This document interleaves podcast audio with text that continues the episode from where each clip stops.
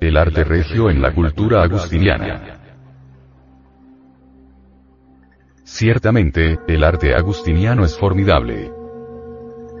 Este arte de naturaleza realmente objetiva, es claro que se haya asociado a la ciencia y a la religión en su forma más pura. Aquí podemos descubrir que nunca estuvo el arte agustiniano divorciado de la religión, de la ciencia y de la filosofía. Por medio del arte regio-gnóstico se llega directamente a la conciencia, por medio de este tipo de arte se instruye al cerebro emocional, y esto es grandioso. En la estatuaría agustiniana, el arte nunca fue subjetivo. La estatuaría agustiniana instruye los tres centros de la máquina humana. El intelectual, el emocional y el motor. En este antiguo lugar, glorioso, se habló de la sabiduría del ser íntimo a través de ciertos símbolos científicos. En San Agustín, la filosofía y la ciencia, se expresan vivamente en su estatuaría. Cada estatua instruye al centro emocional, pues fluye al contemplarlas, la emoción más pura. En el centro intelectual, cada estatua nos permite concebir ideas trascendentales y trascendentes y hace que aflore la mística religiosa. De esta forma, nuestros tres cerebros reciben ilustraciones. Incuestionablemente, la sabiduría que floreció en el San Agustín antiguo, es la misma de los incas, de los mayas, de los aztecas, de los toltecas, y hasta vamos más allá, es la misma que floreció en Egipto, es la misma de la India milenaria, la tierra sagrada de los Vedas es la misma de Troya, de Roma, de Cartago. Quienes piensan erradamente que estas estatuas agustinianas son ídolos, están totalmente equivocados, porque aquí estamos ante una cultura extraordinaria y maravillosa que deviene de los más antiguos tiempos. San Agustín nos enseña una doctrina solar, que nos puede llevar a un nivel de más alta civilización. Esta estatuaría no representa ningún ídolo como presumen de ello muchos supercivilizados ignorantes. Si observamos cuidadosamente las milenarias estatuas agustinianas, hallamos riquísima información sobre la vieja doctrina de los gnósticos. El venerable maestro, Samael Aumeor, dice, ha llegado la hora de comprender que en todos los países del orbe, palpita la sabiduría oculta, ha llegado la hora de entender que bajo las pirámides de Egipto, floreció la sabiduría de los hierofantes. Ha llegado el momento de saber que en las pirámides de Teotihuacán, aún se escucha el verbo que resuena de los antiguos maestros de Anahuac. En nombre de la verdad he de decir que la sapiencia cósmica fluye y palpita en todo lo que es, en todo lo que ha sido, en todo lo que será. A través del tiempo, distintos hierofantes del saber resplandecieron en la noche profunda de todas las edades. Orar Mestris Megisto, el tres veces grande dios Ibis de Tot, grabando su sapiencia en la tabla esmeraldina. Ora los grandes sabios de la antigua Grecia, enseñando a las multitudes desde los misterios de Eleusis. Ora los hierofantes de Asiria y de Persia. Ora los sacerdotes incas, que brillaban como soles resplandecientes en el Alto Cusco, Perú. Era la sapiencia soberana de los grandes sacerdotes de Anáhuac, el arte magistral de nuestros artistas toltecas de la lejana Tule. Sí. Por aquí, por allá y acullá, resplandece la sabiduría de todas las edades, la sabiduría oculta. Existe una gran diferencia entre la antropología meramente profana y la antropología gnóstica. La antropología meramente profana, mediante asociaciones de tipo intelectivo, saca deducciones lógicas que pueden no estar de acuerdo, en realidad de verdad, con los principios esoteristas de Anahuac, o de los toltecas, o del Egipto, etc.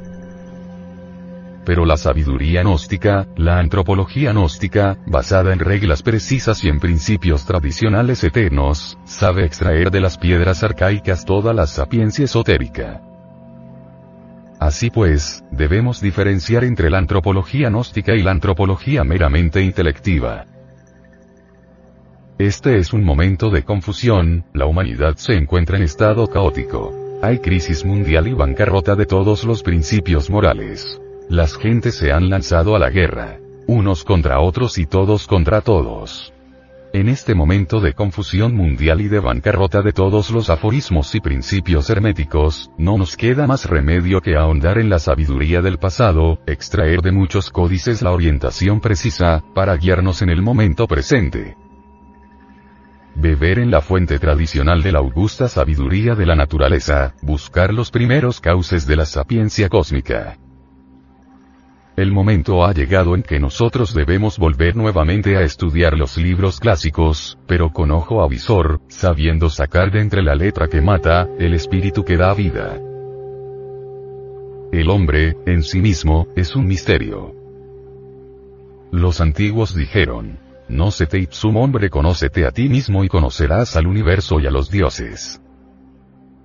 Ha llegado la hora de investigarnos a fondo, de salir al encuentro de nuestro propio destino, de ahondar en las profundidades de sí mismos. Incuestionablemente, el arte agustiniano es el mismo arte que practicaron nuestros antepasados en todos los territorios de Indoamérica. Es un arte impregnado de tremenda sabiduría divinal quienes suponen que este arte fue producto del azar, agnóstico materialista como el arte moderno, se hallan perfectamente equivocados. En nombre de la verdad diremos que el arte agustiniano fue un arte objetivo y no como suponen los extranjeros que vinieron de Europa. En realidad de verdad, por medio del arte agustiniano se rindió siempre culto a los ángeles, a los Elohim. El venerable maestro, Samael Aumeor, dice al respecto.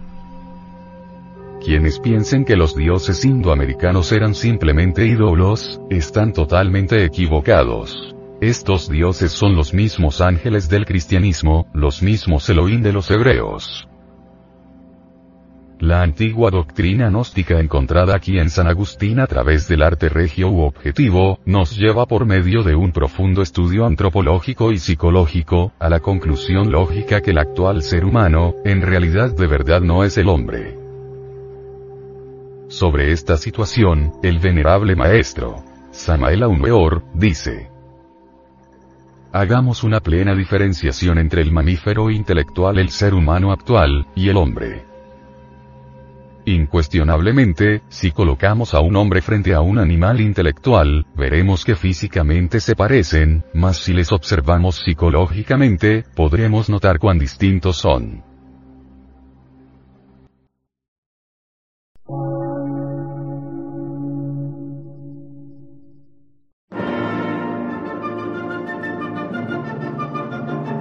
Emisora, gnóstica, transmundial una nueva civilización y una nueva cultura, sobre la faz de la Tierra.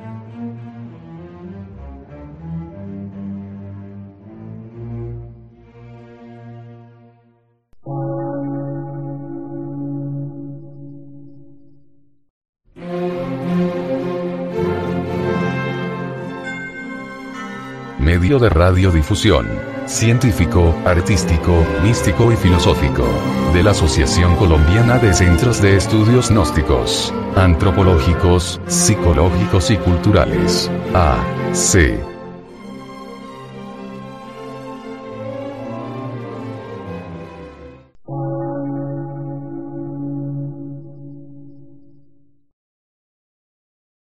Lectura en movimiento. Difusión sin fronteras.